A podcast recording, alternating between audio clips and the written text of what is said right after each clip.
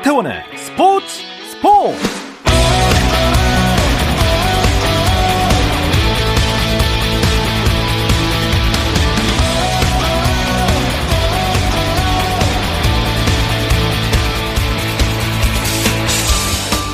스포츠가 있는 목요일 저녁 어떠신가요? 아나운서 박태원입니다. 네, 오늘 이슈들을 살펴보는 스포츠 타임라인으로 출발합니다.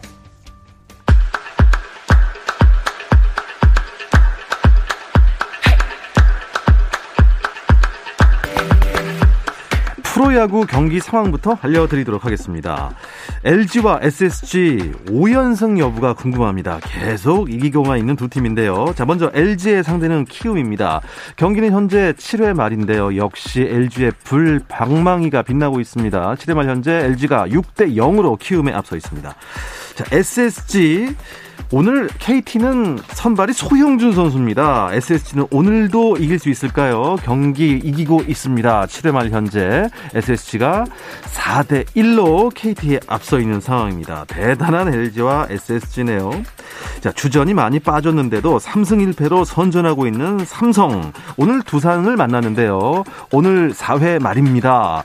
두 점 차 리드를 하고 있습니다. 삼성이 두산에 5대 3으로 앞서 있네요. 4연패 중인 한화의 경기도 궁금한데요. 기아와 만났습니다. 자, 한화 열심히 싸우고 있습니다. 6회 초 현재 기아와 한화 2대2 동점입니다. 팽팽합니다. 자, 마지막 롯데와 NC의 경기도 보겠습니다. 경남 더비인데요.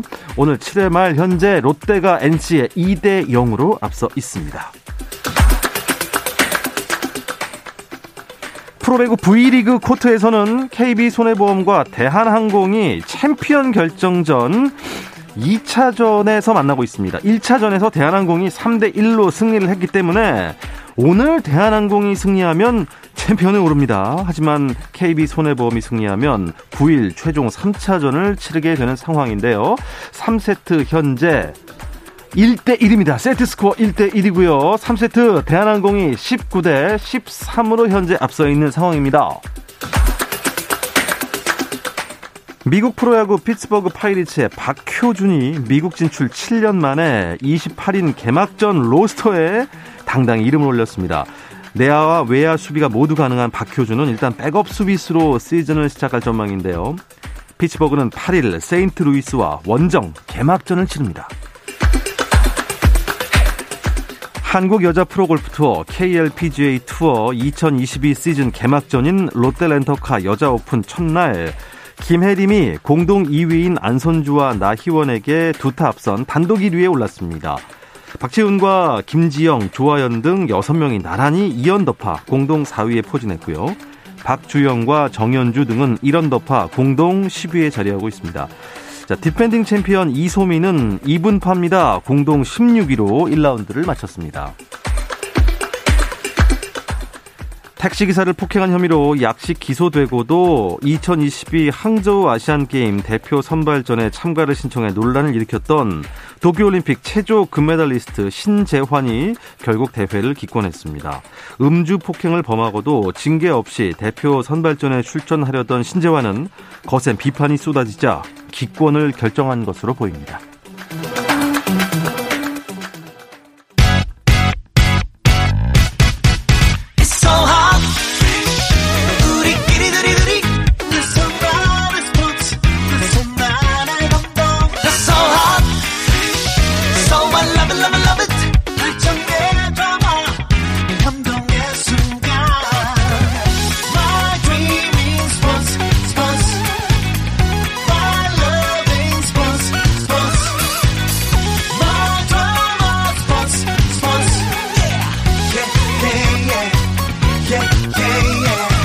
스포츠 스포츠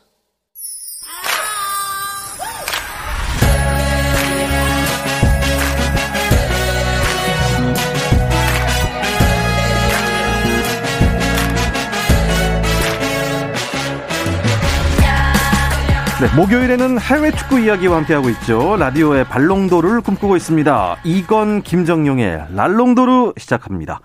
포폴리스트 김정용 기자와 먼저 인사 나누겠습니다. 안녕하세요. 안녕하세요. 김정용입니다. 자, 그리고 영국에 있는 이건 기자 연결합니다. 이건 기자 나와주세요. 네, 안녕하세요. 이건입니다. 반갑습니다. 어, 이건 기자, 네. 지난주 카타르와 영국을 오가면서 아주 바쁜 일정을 보낸 것으로 제가 알고 있는데, 어, 몸 상태 괜찮으신가요? 네, 어, 뭐, 카타르도 다녀왔고요. 조추첨 보고 왔고, 바로 또 영국에서 또 여러 경기들 취재를 했는데, 어, 많은 분들이 걱정해 주신 덕분에 건강히 잘 지내고 있습니다. 아, 월드컵 조 추첨식이 카타르에서 4월 초에 있었습니다. 근데 사실 저희는 이제 뭐 중계를 봤어요. 또 중계를 진행하는 또 여러 축구 관계자들의 어떻게 보면 희노이락도 예능처럼 보긴 했는데. 아, 네. 어떻습니까? 이건 기자, 현장에서만 보고 들을 수 있었던 그런 재미난 이야기들이 있었을까요? 아, 뭐 한 세 가지 정도를 짚을 수 있을 것 같은데요. 이제 조추첨이 4월 1일에 열렸습니다. 현지 시간으로요. 그런데 이제 조추첨 전날부터 기자들이 몰려 들어왔는데 전날까지는 좀 화기애애해서 기자들끼리도 야 서로 서로 죽음의 조 니네가 가라. 우리는 쉬운 조 가겠다라고 이야기를 하면서 조금 뭐 웃는 모습도 보여줬는데 이제 조추첨 당일이 되니까 어, 기자들도 어, 전 세계에서 온 기자들이 말을 아끼기 시작했습니다. 괜히 이상한 말을 했다가 아, 괜히 막 죽음의 조에 들어가면 안 되기 때문에 상당히 긴장을 했고 조추첨 진행하면서 한 나라 한 나라 이렇게 나올 때마다 이 기자석 곳곳에서 이 한숨들이 나왔어요. 뭐 안도의 한숨도 있을 수가 있고 뭐 아쉬움의 한숨 뭐 정말 그런 한, 한숨들도 나올 수 있었는데 저 같은 경우에도 일본이 네, 나왔을 때 그때 정말 아, 안도의 한숨을 내, 내쉬면서 옆에 있던 기자가 어 너 일본에서 왔느냐 물어보니까 아니다 나는 한국이다 그러니까 축하한다 라는 아~ 이야기를 했었고요. 그리고 이제 예. 경, 행사가 끝나고 믹스존에 이제 그 각 조별로 그러니까 A조부터 H조까지 각 조별로 믹스존이 열리는데 이 H조 우리가 들어간 H조에는 취재진이 한국 취재진들밖에 없어가지고 상당히 조금 재미난 상황이 연출이 됐습니다. 뭐 가나라든지 포르투갈, 우루과이 취재진은 한 명도 오지 않고요. 아, 한국 취재진들만 한 서너 명 있으면서 거의 뭐 한국 매체들의 어, 동무대 된 그런 분위기도 있었습니다. 결국 뭐 조추첨 끝났고요. 다들 조별로 이제 희비가 엇갈릴 수도 있겠지만 김정윤 기자 사실 제가 보기에 이 월드컵 최종 예선을 통과하고 올라온 32개 나라 중에서 만만한 팀은 한 나라도 없을 것 같아요. 네, 어, 그렇죠. 뭐 죽음의 조가 어디다, 또 만만한 조가 어디다 이런 얘기들을 다들 원래는 해야 되는데 네. 이번 대회는 특히 그 얘기를 하기 좀 힘들어요. 왜냐하면 어, 죽음의 조가 있다는 게 사실 어떻게 보면 재미없는 조도 하나가 생긴다는 거잖아요. 네. 그렇기 때문에 피파에서 죽음의 조가 최대한 안 나오게끔 계속 그 조추천 방식을 개정을 해왔습니다. 그게 이번에 나름대로 결실을 맺어서 거의 모든 조가 강팀과 약팀의 숫자가 비슷하게 배분이 됐어요. 그래도 이제 그 중에서 해외 매치나 국내 매치나 다들 제일 죽음의 조 가깝다고 보는 게 이제 2조인데 2조가 어, 스페인과 독일이 한 조에 들어갔거든요. 그렇습니다. 네, 이것만으로도 와 여기 제일 재밌겠다, 제일 스타가 많다라고 얘기를 하고 있긴 하지만 사실 예전에 죽음의 조 얘기를 하려면 세 팀, 진짜 많으면 네 팀이 다 정말 센 팀이 들어오는 그런, 그런 조였거든요. 적도 있었죠. 네. 근데 예. 이번 대회는 많아봤자 두 팀 정도가 강팀이면 많다. 음. 이렇게 잘 배분이 된 그런 대회입니다. 특히 좀 김정용 기자는 좀 분석을 하시면서 냉정하게 추첨 결과를 보신 건가요? 아, 사실 그래야 되는데 그 한국 차례가 막 다가고 있을 때 네. 2조를 부를 때 네. 그 스페인과 독일이 한 조에 있고 그 다음에 세 번째 나라를 불러야 되는데 그때 한국이 들어갈 확률이 3분의 1 정도였거든요. 맞습니다. 그래서 그때 아, 이거 어떻게 되는 거 하다가 일본이 나왔을 때, 뭐, 사실 저만 그런 게 아니고, 그때 분석하고 있던 모든 채널의 축구 전문가들이 다 속으로든 겉으로든 환호를 하더라고요. 음... 그게 저 절대로 일본이 죽음의 조에 들어가서 그런 게 아니고, 한국이 피해서 환호를 한 겁니다. 음, 이건 기자, 그 그룹 E, E조가 어, 모든 매체에서 예상한 대로 가장 최악의 조, 죽음의 조로 불리웠나요? 현장에서도? 네, 뭐 현장에서도 일단 그 행사 끝나고 관계자들한테 아 group of death가 어디냐 물어보니까 뭐 말해 뭐 하느냐 E조 아니겠느냐 그러면서 항상 저에게 어 당신은 뭐 일본에서 왔느냐라고 묻더라고요. 그만큼 음. 이 2조 독일과 스페인이 들어간 것 자체만으로도 상당히 빡빡한데 여기에 일본도 어쨌든 어, 상당히 어, 어느 정도 경쟁력을 갖추고 있는 팀이기 때문에 일본까지 들어가면서 전체적으로는 어, 가장 16강 진출이 그렇게 예측이 쉽지 않은 조가 될 것이다. 라는 그런 어, 음. 얘기들이 많이 나오고 있고요. 예. 어, 저 같은 경우에도 여러 가지 이제 관계자들과 그리고 기자들과 이야기를 하면서 일본이 들어간 것에 대해서는 정말 2조의 재미를 위해서 일본이 들어간 것 같다. 뭐 그렇게 이야기를 하면서요. 정말 일본이 들어간 것에 솔직히 저는 기뻐했습니다. 한국이 안 들어가서 기뻐한 것보다도 일본이 들어간 것에 기뻐했습니다. 예, 어쨌든 그, 네. 예전 죽음의 예. 조 얘기를 제가 했었는데 2014년까지가 죽음의 조라는 게 진짜로 있을 수 있었던 마지막 대회였거든요. 아, 그때 예. 얘기를 잠깐만 해보면 그때는 네덜란드, 칠레, 스페인이 한 조에 있었던 조가 있었어요. 아. 그래서 스페인이 떨어졌죠. 그 다음에 우루과이, 이탈리아, 잉글랜드가 한 조에 들어갔어요. 그래서 이탈리아가 떨어졌습니다. 원래 이런 게 죽음의 조인데 이번 대회는 그런 일은 거의 없다. 음. 네, 그런 자, 이제 우리나라는 이제 가장 끝에 H조에 속했습니다. 어, 김정경 기자 생각하시기에 H조의 대한민국 좀 어떻게 보십니까? 네, 일단 한국이 속한 조에는 포트 1부터 그러니까 센 순서대로 말을 하자면 포르투갈, 그다음 우루과이, 그다음 한국, 그다음 가나죠. 네. 어, 이제 국내 매체들의 일반적인 전망을 보면 한국이 어, 16강 갈 확률이 이, 어, 유력하다라고 유력하다. 보는 매체가 있고 네. 어, 힘들다라는 보는 매체가 있고 딱 반반인 것 같아요. 왜냐하면 한국이 뭐 전력상으로 봤을 때 세 번째, 즉 우루과이보다는 비교적 약팀이기 때문에 어, 16강 가려면 우루과이라는 좀 더 센 팀을 눌러야 되거든요. 뭐 이를테면 미국의 ESPN 같은 매체는 그게 가능하다. 한국이 충분히 포르투갈과 함께 16강 갈 수 있다라고 전망하는 반면에 뭐 우루과이가 노력하다고 보는 매체도 있고. 근데 한국이 우루과이면 진짜 월드컵 2회 우승국의 전통의 강호인데 우루과이랑 거의 비슷한 정도의 확률을 배정받았다는 것만으로도 한국 축구가 얼마나 음. 대표팀 발전했는지 보여주는 것 같습니다. 그렇습니다. 이건 기자가 보시기에 H조 상황 어떻습니까? 뭐 월드컵에서 사실 어렵지 않은 조는 없습니다. 특히 지금 월드컵 세계 축구 자체가 상당히 평준화되어 있기 때문에 또 한국도 많이 업그레이드 된 상황이기 때문에 어뭐 뭐 어렵다, 뭐 쉽다라고 말하기는 쉽지가 않습니다. 다만 이제 냉정하게 봤을 때 이 한국 축구는 일단 월드컵에서의 목표가 16강 진출이 현실적인 목표고요. 16강만 올라도 잘했다고 하는 상황이기 때문에 어, 우리 입장에서는 다시 뭐 포르투갈이 됐건 우루과이가 됐건 가나가 됐건 일단 도전자의 입장에서 어, 이렇게 도전을 해야 되는 그런 상황이고요.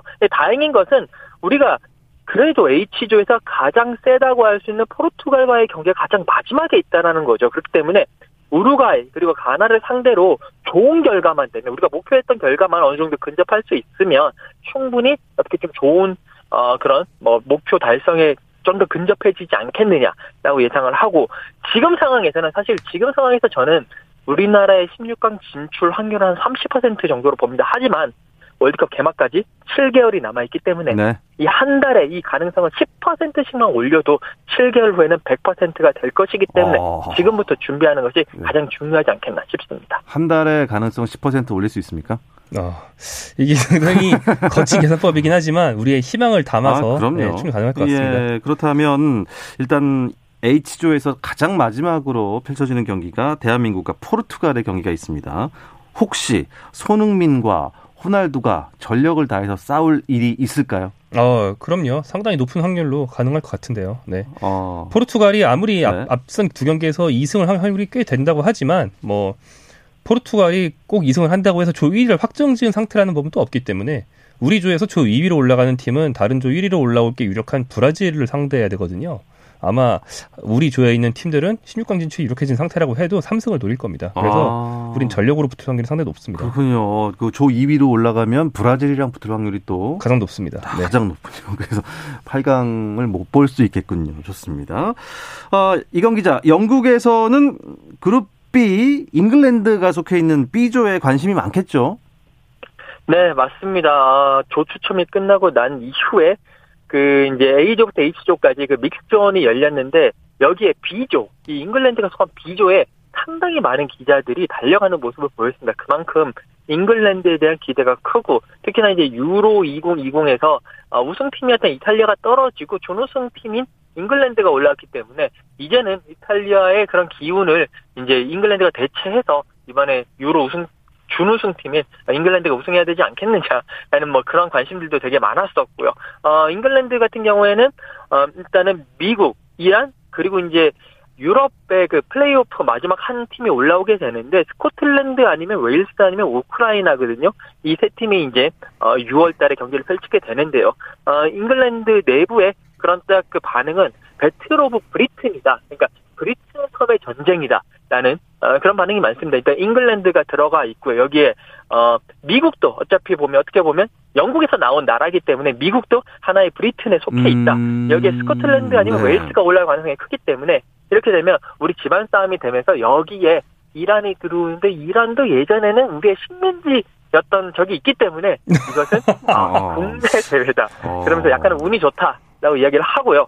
그리고 이제 어, 잉글랜드 같은 경우에는 일단은 뭐 조별 통과, 조별리그 통과는 뭐 그냥 뭐 당연하다라는 그런 어, 반응입니다. 이제 조별리그를 통과해서 16강에서 A조를 만나게 되는데 A조 1위가 네덜란드가 지금 확실시 되기 때문에 무조건 B조 1위를 차지해서 A조 2위, 그러니까 카타르나 에카도르나 아니면 세네갈을 만나서 8강까지 노리는 음. 정말 어, 탄탄대로 8강까지는 탄탄대로가 열렸다 라고 좀 그런 식의 긍정적인 평가들이 많이 아, 있습니다. 잉글랜드의 평가는 뭐 조비리로 가서 뭐 에콰도르나 카타르를 만나겠다 이런 보관까지 있는 거네요. 네. 음. 어, 김종윤 기자가 생각하시기에 A조부터 H조까지 어, E조 빼고요. E조 얘기는 아까부터 많이 했으니까. 어떤 조가 또 기대가 좀 되십니까? 아, 저는 개인적으로는 D조인데요. D요? 네, 어, D? D조에 뭐 다른 팀들보다도 프랑스와 덴마크가 있거든요.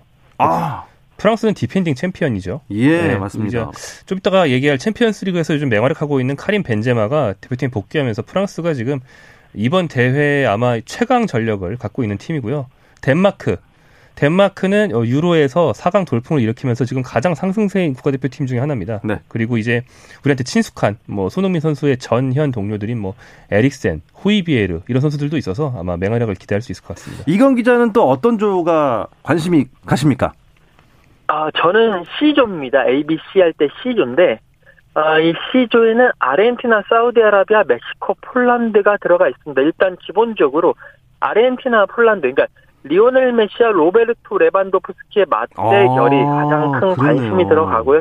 특히나 메시와 레반도프스키는 아마도 이번 월드컵이 마지막 월드컵이 될 가능성이 크기 때문에 이 둘, 발롱도르를 놓고도 열심히 싸웠던 이 둘이 얼마만큼 어, 또 좋은 경기를 펼칠지 여기도 관심이 가고 멕시코가 항상 언제나 뭐 16강, 8강 이렇게 올라가는 팀이기 때문에 이 멕시코의 경기력 여기에 또 월드컵은 이 지리적인 이점이 무시할 수 없거든요. 예전에 그 남아공 월드컵 때도 아프리카 팀들이 돌풍을 일으킨 것처럼 이번 월드컵이 카타르, 그러니까 중동에서 열리기 때문에 이 사우디아라비아가 아무래도 그러니까 전력은 떨어지지만 이런 지리적인 이점에 아. 힘입어서 뭔가 돌풍을 준비하지 않을까. 그렇기 때문에 여기도 정말 계속 눈여겨봐야 될 조가 아닌가 싶습니다. 그러고 보면 뭐 A조부터 H조까지 재미없는 조는 없을 것 같습니다. 기대가 엄청 벌써부터 되는 카타르 월드컵인데요. 월드컵 조별 분석은 금요일 내일 축구장 가는 길에서 또 자세하게 해드릴 예정이니까 여러분 많은 청취 부탁드리겠습니다. 아, 이건 기자는 월드컵 조 추첨 직후에 카타르에서 바로 영국으로 넘어가서 손흥민 선수의 경기를 또 취재를 했다고 하는데요. 이 이야기 잠시 쉬었다 와서 나누겠습니다. 당신의 팀이 가장 빛나는 순간 스포츠 스포츠 박태원 아나운서와 함께합니다.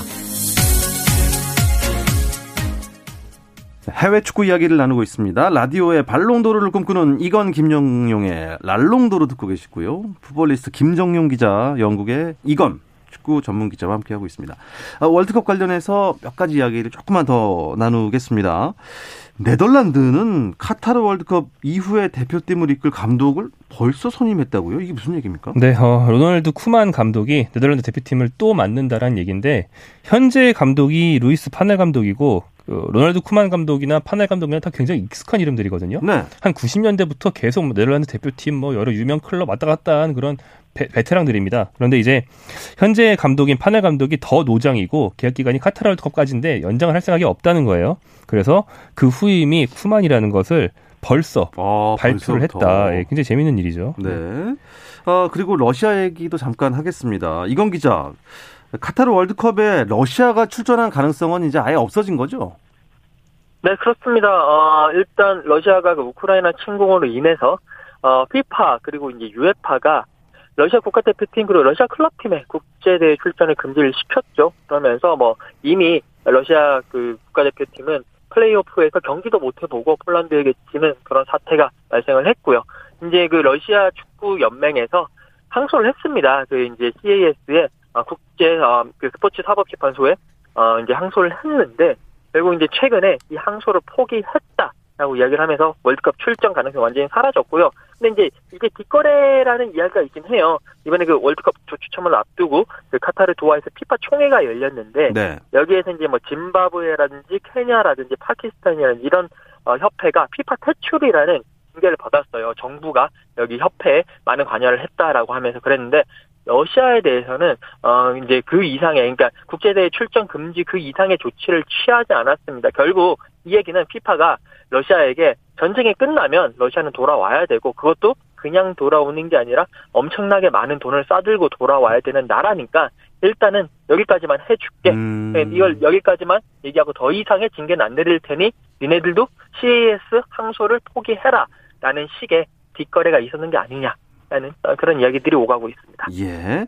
자, 그러고 보니까 그룹 B, 그리고 그룹 D, 그룹 E에, 어, 지금 아직까지 나라 국기가 없는 블랭크가 있습니다. 이제 플레이오프에서 살아남은 팀이 올라오는 거죠. 네, 그렇습니다. 어, 월드컵에 32개 팀이 나가야 되는데 현재까지 29개 팀은 확정이 됐고 3개 팀이 남았죠. 예. 어, 일단 대륙간 플레이오프가 두 개 있는데요. 아시아와 남미 에서 한 팀을 더 뽑는 게 하나 남았습니다. 그래서 아시아의 아랍에미리트 또는 호주가 어, 경기를 한 다음에 그 승자가 남미의 페루와 경기를 해서 한 팀 뽑게 되고요. 네. 네. 북중미와 오세아니아를 통틀어서 한 팀을 뽑는데 여기는 코스타리카 대 뉴질랜드의 단판 승부입니다. 아. 이상 두 개의 대륙간 플레이오프는 6월로 확정이 돼 있고요. 그 다음에 유럽에서 마지막 한 팀이 아직 결정이 안 됐는데 우크라이나가 속했던 플레이오프 한 조가 우크라이나가 현재 전쟁 중이다 보니까 이를 배려해서 전쟁 이후로 일정을 미뤘죠. 그래서 현재로서는 6월 예정이지만 뭐 러시아의 우크라이나 침공이 장기화될 경우에는 그 경기는 더 미뤄질 수도 있습니다. 네. 그래서 그 그쪽에서 살아남은 우크라이나를 포함한 조에서 한 팀이 더 올라오게 되는데 전쟁이 장기화되지 않고 어, 빨리 끝나서 이 조의 그 진출팀도 얼른 가려졌으면 좋겠습니다. 네. 자 이건 기자 손흥민 선수 경기 취재하셨죠?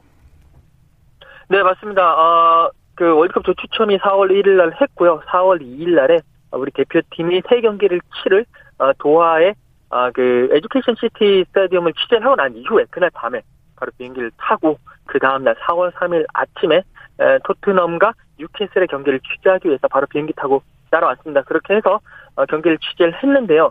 어, 토트넘이 정말 승점 3점이 필요한 상황이었는데 어, 뉴캐슬을 5대 1로 누르면서 승점 3점을 획득을 했고요.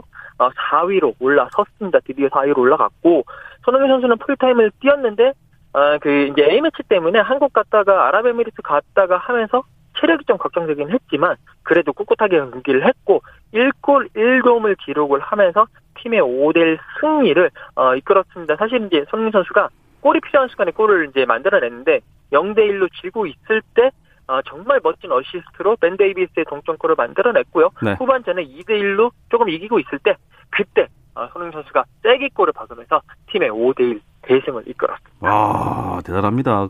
토트넘이 사실 이 챔피언스 무대를 밟을 수 없을 것 같다. 참 안타까웠다 했는데 지금 갑자기 연승을 하고 있습니다. 네 그렇습니다. 어, 토트넘이 사실 아무리 연승을 해도 자력으로는 챔피언스리그에 못 나간 상황이었는데 현재 재밌게도 경쟁 팀들이 줄줄이 무너져 주고 있어요. 네. 네.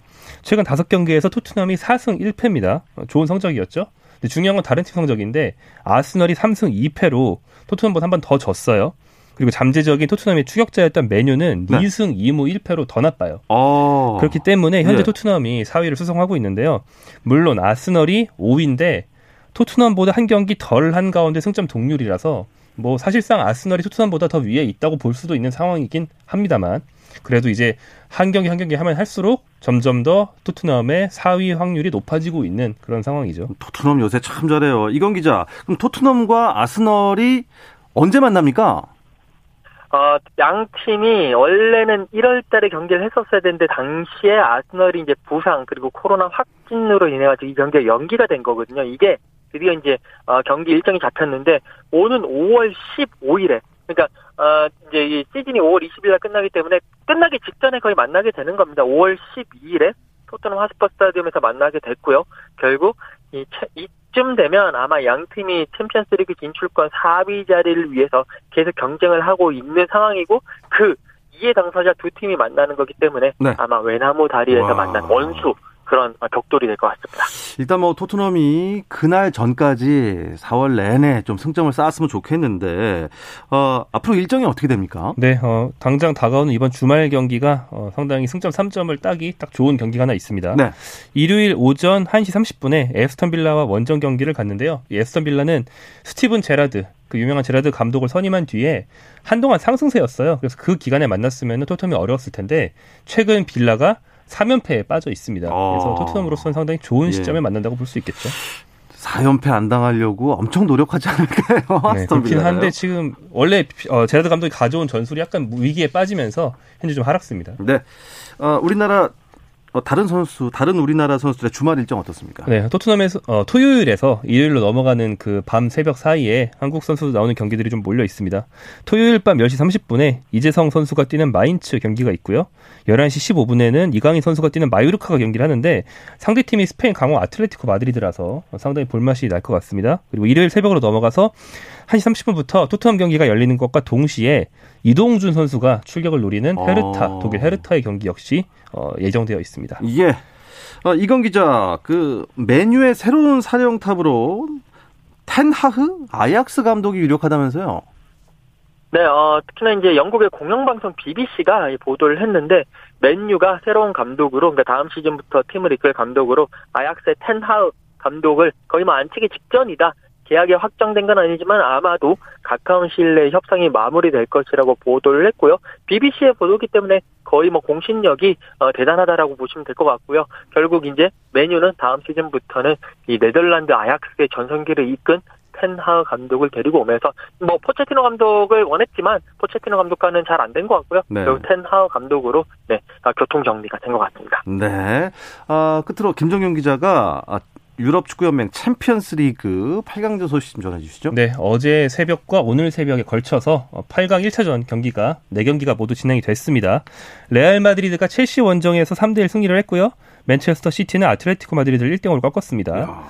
리버풀은 벤피카 원정에서 3대 1로 승리를 했고 제일 재밌는 게 비아레알 비아레알. 비, 어, 상대적 약체라고 봤던 비아레알이 바이에른 뮌헨을 상대로 1대 0 승리를 하면서 예, 돌풍을 만들어내고 있습니다. 이야, 결국엔 끝까지 완벽한 승자는 없는 것 같습니다. 네, 이 이야기를 끝으로 이번 주 알롱도르는 여기서 마무리하고 인사드리겠습니다. 어, 이건 축구 전문 기자 다음 주에 뵙겠습니다. 고맙습니다. 네, 감사합니다. 네, 풋볼리스트 김정윤 기자 고맙습니다. 고맙습니다. 네, 금요일 저녁 내일도 8시 30분에 찾아오겠습니다. 박태원의 스포츠 스포츠